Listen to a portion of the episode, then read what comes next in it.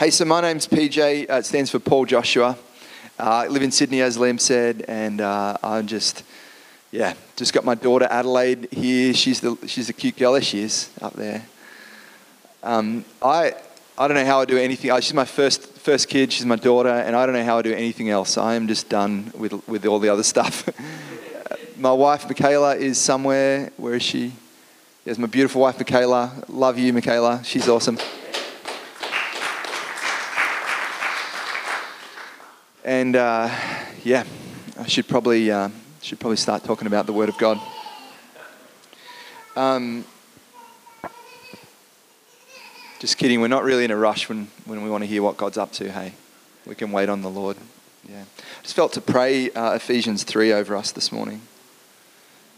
You know, those those prayers of the apostles. You can you can apply so much faith to these prayers. It's a it's a prayer in the Bible. So it's it's God's will revealed on the earth. And uh, when we're praying and it's according to God's will, we can just be absolutely certain that it's true. This is absolutely the will of God for our lives. And when it's a prayer like this, it's it just feels almost just impossibly good. But it isn't. It's possibly good.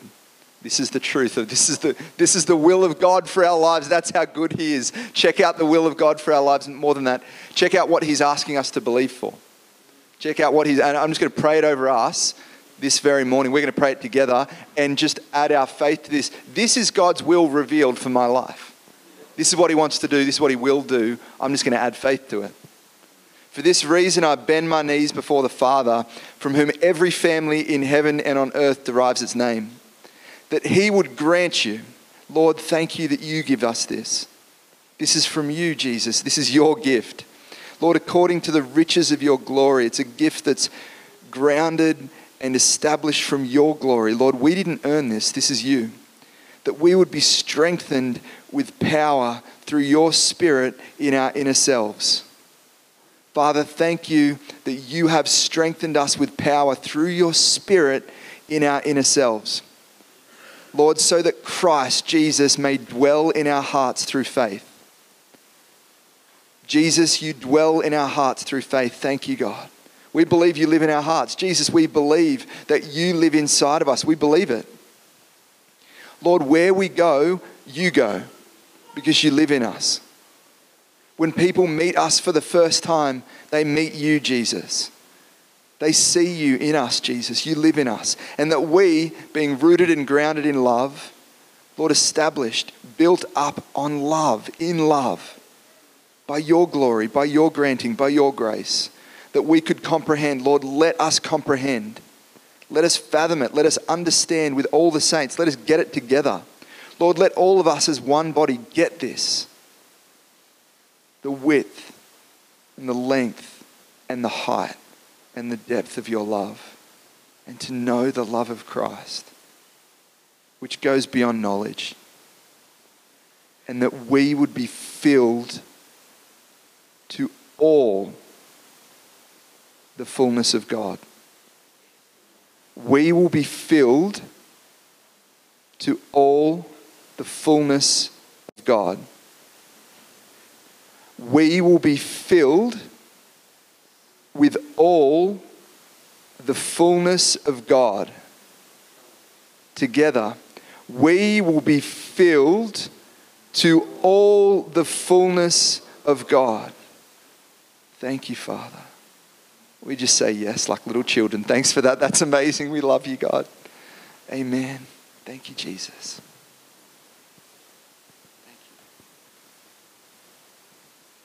I love the Word of God. Yeah, with faith. Hallelujah. You guys doing all right? It's been a, it's been a good start. Um, I just want to. Um, I'm talking today. Uh, I saw the Lord just gave me a specific thing. He wanted he wanted me to talk about feelings, and I, I asked him if it was okay to, to talk a little bit about thoughts as well, thoughts and feelings.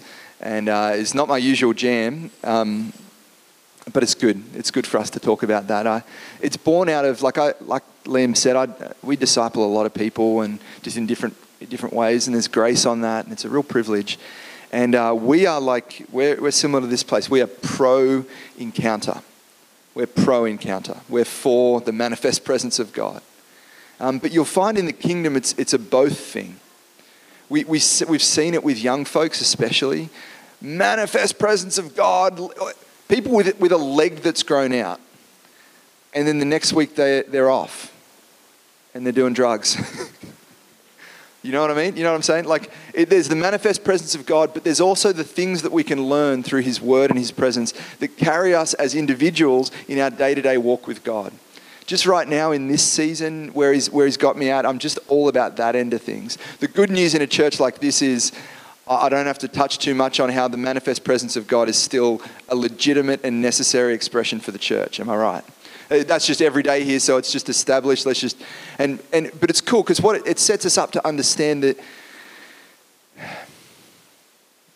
we need to look at a full picture with God, and we need to sort of get away from like the the the or thing, like the either or thinking. Uh, here's a question. This is, this is fun, I think, for people. Um, so there's a child, and they fall. Your kid, let's say you're a parent, your kid has fallen into a ditch. Do you jump in and help him out? Or do you say, hey, son, get up and get out of here? Which one? Who's for the, like, jump in with him and help him? Like, because they, yeah, makes sense, right? Because they might not be able to get out. They might be too afraid. They don't know how. They're worried. Who's, who's standing at the top of the ditch calling him out? Makes sense, right? Because what if you disempower them? What if they could get out yourself, but then you teach them that they can't because they need you? See how it's both? It's not and or. You know, marketing has got a lot to answer for. I'm just this little rant, side rant for free. Um, marketing's got a lot to answer for because what it does is it says, here's the problem. Problem, problem, problem, problem. Eh, but we are the solution. You know what I'm saying? Like create a dramatic problem big enough and then people will buy the solution off you because they feel like they need it. You, go, you know what I mean? Yeah, the, sometimes as the church we do that. It's awful. We need peer-to-peer evangelism because the stadiums never follow people up. You know, you know what I mean? No, we need both. Stadiums are awesome. When ten thousand people give their lives to the Lord, I'm pretty sure the kingdom has come to the earth. Right? Like, let's fill our churches with that and let's disciple people really well. Yeah. So he's got me just thinking this way with our thoughts and our feelings. I'm just gonna, it's just fun. I love doing this. We're just going to get thoughtful and just talk about the nuances of walking out a life where it, we're in the twenty-first century. So we're, we're um, like it or not, we've been culturized. We've been, I don't know, too strong a word to say indoctrinated, but we think like the culture of our time to some extent because we were born in it. So nuance, understanding the ways of God will help us to get out of that, think, think kingdom, be transformed by the renewing of our mind, but, but run this race well, where we don't feel that to establish the truth on the earth, we have to disregard other things, which just might be God as well. Do you know what I mean? Do you know we go from glory to glory? We build on top of things. We don't have to tear down to build up. That's the world has to do that. We can build on stuff and take the richness of all of it, and then we'll, we'll land at a healthy place. You'll see where I'm going. But, but bottom line is, if we, if we talk about the things that are a bit whack at either end, we'll, we'll probably understand that why it's a bit of this and a bit of this, and the truth's amazing. Hallelujah. Let's go. Mark chapter twelve, the scriptures. Context is uh, there's a whole lot of Pharisees and scribes and stuff, and they're really not, they're not going well in their attempt to trip up Jesus in his logic. Who'd have thought you can't outsmart God? I'm starting at verse twenty-eight. Uh, one of the scribes came up and heard them arguing, and, and he recognized that he had answered them well. Jesus had answered them well. And he said, what commandment is foremost of all? And Jesus answered, well, the foremost is, hear, O Israel, the Lord is our God, the Lord is one. And you shall love the Lord your God with all your heart, with all your soul, and with all your mind, and with all your strength. And the second is this, you should love your neighbor as yourself. There's no other commandment greater than these. And the scribe said to him, well said, teacher, you have truly stated that he is one and there is no other beside him. And to love him with all your heart and with all the understanding and with all the strength and to love one's neighbor as oneself is much more than all the burnt offerings and sacrifices. And when Jesus saw that he had answered intelligently, he said to him, "You are not far from the kingdom of God." And then no one dared any longer to question him. And Jesus responded and began saying, as he taught in the temple, "How is it that the scribes say that the Christ is the son of David? David himself said in the Holy Spirit, 'The Lord said to my Lord, sit at my right hand until I put your enemies under your feet.' David himself called him Lord, so in what sense is he his son?" And the large crowd enjoyed listening to him. I just want to talk about thoughts for a moment, our thought life, our, our mental capacity and our intellect, our thinking life. Jesus was quoting uh, the Shema. You guys probably know the Shema. Very famous uh, scripture in Israel. Why don't we just read it real quick, actually? That's probably a good idea. The Shema is a really famous passage in, in Jewish culture, in, in Hebrew culture, because the, the instruction was to say it every day as you leave the house, as you return, or you might even put it on a thing like a phylactery, a weird thing where they write the scriptures on themselves, write it on their doorpost. This was really central um, to the Israelite people. And, and Jesus answered, this is the most central. Here, here's what the Shema says in Deuteronomy chapter six, verse four. It says, "Hear, Shema, hear, Israel. The Lord is our God, the Lord is one, and you shall love the Lord your God with all your heart, with all your soul, and with all your strength. These words which I am commanding you today shall be on your heart, and you shall repeat them diligently to your sons and speak of them when you sit in your house, when you walk on the road, and when you lie down, and when you get up." We, I mean, we could just stop there and just Selah on the Shema. Wow, that was bad. Um... We could just meditate on the Shema. It's amazing. But one, I just want to point out one thing as we just contemplate our thought life for a moment. To love your Lord God with all your mind was added in the New Testament. Love your Lord God with all your heart and all your soul and all your strength was the Shema in Deuteronomy.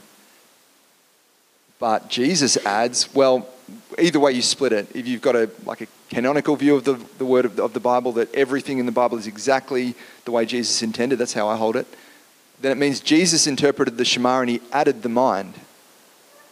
Kind of tells us that using our mind's a big deal to Jesus, a big deal in the kingdom. Even if you don't, the, the, the New Testament authors apparently thought it necessary to put an additional word in to describe the way that the heart of, of the Shema was written in Deuteronomy in Hebrew. Either way, what, what the Word of God is telling us is that to love the Lord our God with our mind is so crucial. In fact, in that same verse, the scribe begins to get understanding, and then Jesus compliments, his, compliments him. He says, "You've answered intelligently. The kingdom of God is near you." There's something of, of answering with wisdom and intelligence that brings the kingdom of God to the earth. And I just want to talk about a couple of things that I'm not saying, but it's just so helpful in a, often in a, in a charismatic environment, just real healthy, just to talk about what it is to love the Lord your God with all your mind, with your thought life, and more than that, with your intellect. Because I think, I think the problem sometimes is we walk into born again. And you guys have been taught righteousness, I believe, really well. Liam's one of the most prolific teachers on righteousness, I think, in this country. It's, it's amazing. The truth is we became righteous and the old man died and the new creation has come. Am I right? You guys with me? Yeah. New creation. Guess what happened to our intellect? It got redeemed. It's true. Guess what happened to our thought life? Redeemed. We, we literally, we would never identify, hopefully in, in a place like this, we would never identify with the old man and say, "Oh, look, I'm still a lousy sinner. I don't have the ability to do that," and identify with the flesh. Because we read Romans six, right? And the old man was crucified and it's now Christ and me and me and Christ and we're just one, right? But how often do we go, "Oh, Lord, get my ideas out of the way so you could come"? That's the old man. The old man had the bad ideas. The new man's got a redeemed mind. Yeah. Who, who's been given the mind of Christ? Who might have a couple of good ideas for the world right now? Yeah, Christianity is good to start out childlike and remain that way in the realm of faith. Lord, I need you for everything. But it's wacky if a seventeen-year-old says, Lord, you tell me what to eat today. Or, or Mum and Dad, you tell me what to eat today. Why? We're meant to grow up into him in all ways. Why we start out going, Lord, tell me everything and I'll yield. It be- the foundation is obedience. Yes, yes, yes. But who wants to build on that foundation? Who wants to move from like, I'll just do whatever God says, because that's foundational. Yes, do whatever God says. Amen, hallelujah, Selah. But who thinks God might have wanted us to bring our minds into the game?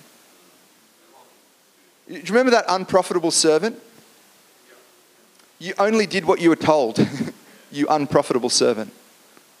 There's something of this age and this time where the Lord wants us to become mature in Him, bringing to Him, bringing to the body of Christ the very best of our thinking, the very best of our ideas, and to bring our ideas to Him in obedience, in submission, in yieldedness, but tell Him, Lord, I've got an idea for this part of the world. I've got an idea for Victoria.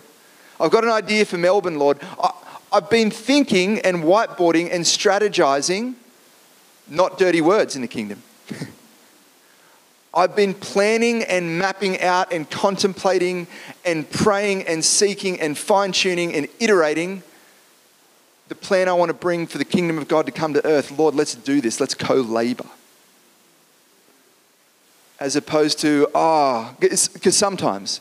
Just I've been just environments, you know. Sometimes it's good meaning, beautiful, loving people. Just get to think the highest place in the kingdom is to say, I don't do any of that. I just do what he tells me. I'm not talking about disobeying. I'm not talking about he's still the shepherd. He's in charge. But I, we were created for way more than being robots. Parents in the house, how good is it when your kids come and tell you awesome ideas? And you sit with them and they share. And you're like, yeah, let's come on. I want to cheer you on. Fathers like that. Love the Lord your God with all your mind. The word actually for mind, it's cool because it's the thing we're talking about at the start. The word for mind, actually, it's like um, dia... Let's find it. I'll use my, my brain at some point. Dianoia. It means kind of like to use the mind, and, and the dia is particularly moving from side to side. What it's sort of describing is to contemplate the issues of life from these angles and not land on one side of a, of a, of a God-sized pattern and then just pick that side and to the exclusion of the other. This is, this dianoia, this loving the Lord with our mind and loving his body, loving the body of Christ with our mind is going to be so helpful, because as this tidal wave comes, there's going to be a whole lot of different people doing different things in the body of Christ, probably that he's calling us to, and our stuff might look different to somebody else's. It's really good not to just try and build something up at the cost of something or at the cost of someone. Let's be people who go, yeah, as long as you're, if that's the Lord for you, go for it. And we're just in this lane and we're going for it too. Hallelujah. I think we're on the same page. Hallelujah. What it's not, just a couple of thoughts about what this isn't. It's not mindlessness, and on the other side of things, it's not uh, intellectualism, academia. It's not like, you know how knowledge puffs up, but love edifies. There's a real difference between redeemed intellect and the, the arrogance of men. Just read First Corinthians two right through. Paul just outlines this, you know, we didn't come with persuasive words, cleverest persuasive words. It's not usually academic so much as like, you know, Jesus walking with fishermen and tradies and just them, and doing life in a, in a simple kingdom, powerful way. Usually you can tell the difference, because with with sort of unredeemed intellect, it's lots and lots of fancy words that don't actually say much. And in the kingdom, it's real basic, simple words that say everything. That's, that's what I've noticed to be the difference. So let's just love the Lord with our mind. Hallelujah. The Lord gave me grace to talk about that, because he really said talk about feelings. but I, but it, but I, but I love this topic, and he... Um, And he sort of let, he gave me permission. Oh, just one freebie as well. This is just fun. Do you remember how they were they were quizzing him, and he says, "Yeah, but David said to my Lord, sit at my foot, footstool." You know, the, the part where he rebukes the guys for their wrong thinking. Just the final line in that. But I'll just do it better justice than what I did. Uh, how, David himself said, in the Holy Spirit, the Lord said to my Lord, sit at my right hand until I put your enemies under your feet. David himself calls him Lord, so in what sense is he his son? And the crowd enjoyed listening to him. I think there's something about men and women of God who will use their minds to present the truth and tear down proud and arrogant arguments that build themselves up against the kingdom of God. Did you notice the crowd loved that? They didn't hate it. I think there's a call to bravery in this culture. I think there's actually a call for men and women of God to stand up boldly, intelligently, bravely and courageously and say, guys, the emperor's got no clothes on. This is, this is absurd. Like, what you're talking about is actually, like, I love you, but this isn't right. Here's why it's not right. Don't just, here, this isn't right and you're shunned. No, this isn't right and here's why. And if you would, if you would step within the boundaries of reasonable discussion, not grow into, not jump into like canceling me or whatever, we could actually talk this through. And the people watching on, they'll love it. People love this guy, Jordan Peterson. Why? Because he's courageous. Because he says the emperor's got no clothes on. There's a people being raised up to stand up and to speak up. And the onlookers, the rest of Australia, middle Australia, could I say it that way? They're waiting for an alternative because there's no alternative narrative. There's literally no alternative. So it's not, people don't want all the weird ideologies out there. They don't want that. They just don't know that there's an alternative. So we, let's pray. For, I think we need to pray. Liam, would you just pray for us over this? Yeah, yeah. yeah Father, we just pray for our state. We pray for our, for for yeah for those that are, are called to step up, those that are called to speak out, those that are called to be bold. We pray for an impartation of boldness right now over not just people in Victoria, people in Australia, the nations, Lord, that there would be a um, yeah a cleverness of speech. There'd be a cleverness of, of, of a demonstration of power, but there'd also be an impartation of boldness, Lord. The Whitfields, the Wesleys, the Wilberforces, Lord, of old, the, these people that stood up and spoke out when things were wrong, and then there was grace for it to back it up. In Jesus' name. Thanks, bro. Hallelujah. Feelings. We are to love the Lord our God with all our heart and soul. The, the Hebrew word for soul in the Shema, it's nefesh. It means something like appetite or emotion or desire. We, we are to love the Lord with our emotion. Now, this seems, I don't know, I, I don't hear too much teaching on this, but um, some of the stuff I've heard, and it, it, there could be really good stuff out there, I don't see everything, but some of the stuff I've heard on this, just it, it, this, there's got to be a middle ground, like a really wise middle ground about our feelings and how to love the Lord with our feelings. Love the Lord with our soul. In fact, it's more than just our feelings, it's actually with our personhood. Love the Lord with our, all our soul. This word psyche, it's the Greek word, where we get psyche from. It's actually probably best defined as our unique personhood, a very specific personhood, like who I am as an individual. That's how I'm to love the Lord. The first thing I love about that, the first thing just worth talking about, is that um, you're probably not meant to love the Lord the way Liam does or the way I do. We, we find young people, because you know that you probably know the drill, I can skip all of this, you know, like everything is about your own personal encounter with the Lord. Like come to church, that's essential, it's God's plan, but it, it ought to look like something on your Tuesday mornings and your Wednesday mornings to have personal encounters with the Lord. So we, we teach this, we've taught this for years, but what God is doing right now is, because people are learning and growing and all of that. Who know, you, you guys know when you spend time with the Lord in His presence, going after His word in prayer, worshiping Him, communing, you, you know, you see and behold the glory of God and you're transformed into that same image from glory to glory, right? But many people are saying, look, every time I go to do that, the Lord takes me on this sidetrack. I'm not sure if I'm getting distracted. And I'm counseling some people and myself as well and saying that's not a distraction. That's your unique personhood being taken to the Lord in a different way. It, for me, it's, it's super strange. Sometimes I'll be encountering the Lord and he'll say, I want you to get up and uh, I want you to go plan this thing. And in a time gone past, I would have thought the Lord, like I just got distracted. I should have been having my worship and my word reading time, and now I'm at a spreadsheet getting excited for the next project. Gosh, I've fallen into works. I've fallen from grace. I'm like foolish Galatians, foolish P J. What are you fallen for? You're working for it. No, it was the Lord.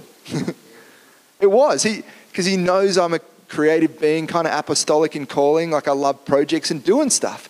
And certain times, because he wants religion dead in my mornings, he just calls me into that. Do you know, other times, this is cool.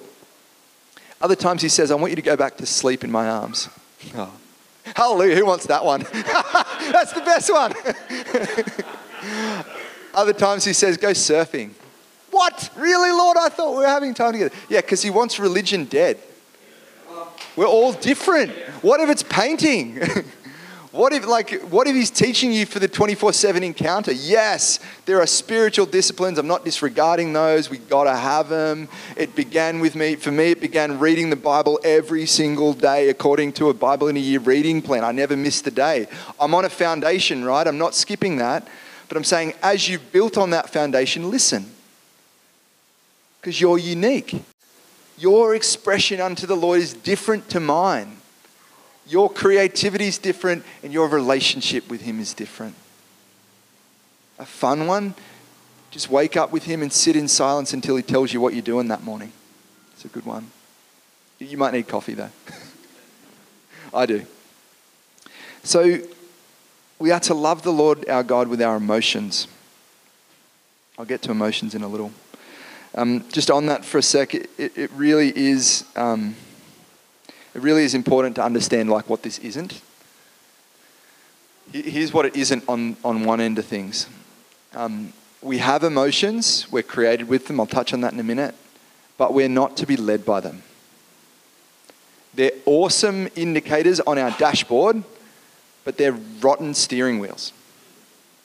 And I do, we do have to address that. We do have to address the, the, um, the culture of the day, which is led by feelings. For young folks particularly, I don't know if it's everywhere and everyone, but but it's like if I'm feeling it, I'm in.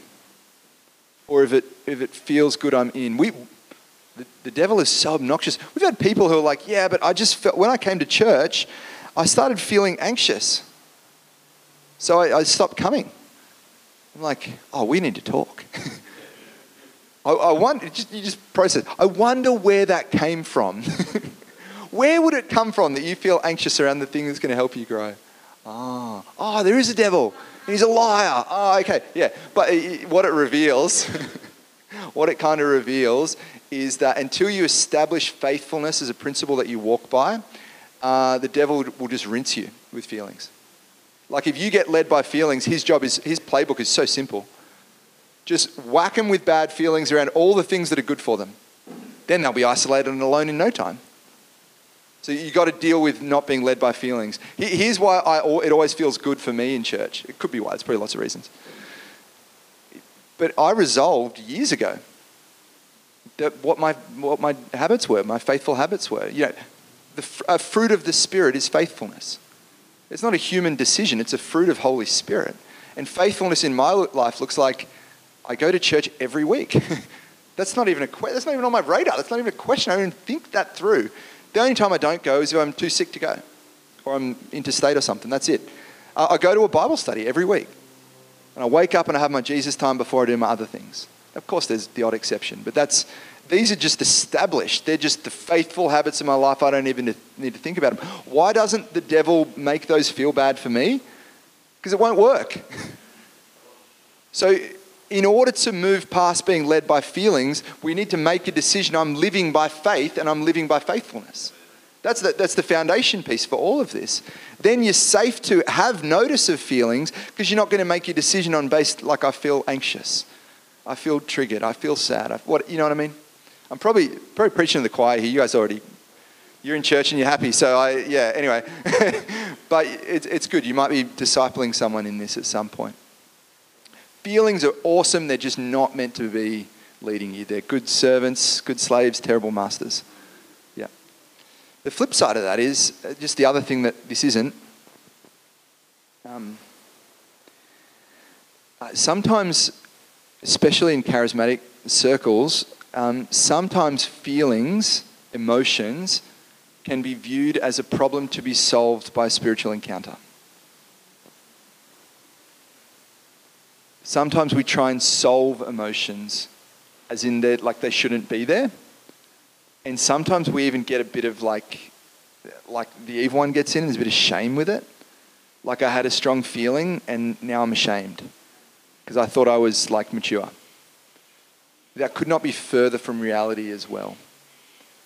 Um, that's what we're going to now focus on. Just, why did he give us these feelings? You just process that in your mind for a second. I'm made in his image. And I have anger. I have the capacity to be angry, sad, uh, apprehensive, all of that. I'm made in God's image with the capacity for emotion because that's how he wanted it. And God expresses emotion often. Jesus wept. It, funnily, Jesus wept and he knows Lazarus will rise again from the dead. He's not even going to die. But it's so important to Jesus to connect with compassion to what's just happening in that moment. If anyone could have said, you know, you quote Thessalonians, First Thessalonians five, always be joyful, never stop. It wasn't written then, but Jesus would have known the heart of that scripture. Ignore that little problem. You get what I'm saying, right? Always be joyful. But he wept. It's angry. A healthy place for us to come to is to understand that God gave us feelings. And then you can begin to process, well, why? Why do I have the capacity to have big feelings? We know they're not a problem, but they're not a leader. What are they good for? Well, I want to explain why they're there. It's the simplest thing ever, and you'll go, oh, yeah, and you probably already know. We have feelings because that will augment our relationship with God. The reason we have feelings is so that we could experience one another. God and us, and us and God. We have feelings for intimacy with the Father, and also intimacy with one another. You know that um, those close friends, like the ones who you just know really well, and it would just be super weird to try and hide or mask your feelings from that friend. First of all, because they'd probably know anyway. But second of all, because that's the safe and beautiful and wonderful place where you get to let those feelings come out. And how healthy that is. And you notice how it doesn't separate you, but it brings you closer. You notice how a sincere and authentic expression of what we're feeling is actually like glue in a relationship. And what it demonstrates is trust. It actually demonstrates, I trust you and I know you love me and I love you too. That's why we've got him. That's why he gave us these wonderful things. They, they actually serve a purpose. Like, every emotion you have is not something that you're like, oh, I had this real strong feeling. I've got to pray because I've got to like get this feeling away. I've done that heaps. Isn't that so silly? I've got this feeling because I want to go to the Lord and work it through. And the ultimate reason I've got it is to draw me into him. So he's the one I process with. He's the one I talk to. He's the one I share about all this with. He's the one I, he's the one I dialogue with. The reason you probably, pro, like, just look at on the human level for a sec. Am I okay? Are you guys with me? Is this like we're on the same page? Hopefully. Um, the reason as humans we have these emotions and they're real healthy, actually emotions are actually in our lives so that we would defend our connection with one another. They're actually instruments to help us stay connected. Why do we get angry? What's the purpose of anger? Can be injustice, defense, defense, yeah. Cross boundaries, totally, yeah. Anger is an essential emotion because it helps us to defend the boundaries that we've put in place to have healthy relationship within. I don't get angry because it's unhelpful. I get angry because a boundary was crossed, and if you keep crossing that boundary, I can't have you this close anymore, and I want you close. So the reason I'll address that is because I want connection with you. I want to be like this far away. But if you keep crossing that boundary, it's not safe to be this close to you. I've got to step back, and I don't want to step back because I want you. It's the purpose of boundaries. It's the purpose of anger. Defend that. Imagine, imagine America doesn't get angry about the boundary crossing in World War Two. How does the world stay connected under Nazi Germany? That's a big picture example. But you get what I'm saying? It's good to get angry in a healthy way and not sin. Guys, just this is probably really obvious, and I told you it's a bit nuanced. No one wants to be angry all the time. We shouldn't be emo like hyper-emotional and stressed and angry and worried. That's just, there should be little things that pop up occasionally. Joy is our portion. Freedom, happiness, love. We shouldn't be looking for this stuff. But just when it comes up, it's probably time to connect with someone, have a conversation, draw in. Hey, by the way, when you did that, I felt this. And I don't want to feel this. Can you just help me understand what's going on? Can we just talk this through? It's good. It helps you. Sadness. Why do we experience uh, grief? Sadness. Loss, because loss happens. Do, do you know that grief actually shortens the grieving process? Do you know the Hebrews teach, the, the Israelites teach us so much about this. What do they do when someone dies? No one goes to work for two weeks. It's sackcloth, it's ashes, it's festivals of wailing and weeping out loud. These are God's people. That's a good expression of grief. Why? Because after the two weeks, you're ready to kind of, wow, I've really processed a lot. We kind of learnt like the Winston Churchill British Empire thing, stiff upper lip, don't really reveal it. It just, all it means is we carry grief longer. And do you know what the, the sad thing about where we don't like e- express emotion healthy? That's where, that's, that's where passive-aggressive comes from, which is the worst. It's the worst. No, it's fine. I'm fine. I won't, you guys know what fine stands for, right? Anyway, we won't talk about that. It's true. So we're meant to have these, um, these experiences of emotion. We're meant to notice what they are. And they're meant to lead us into process. With the Lord, man, oh man, these things are helpful for us in our connection with God.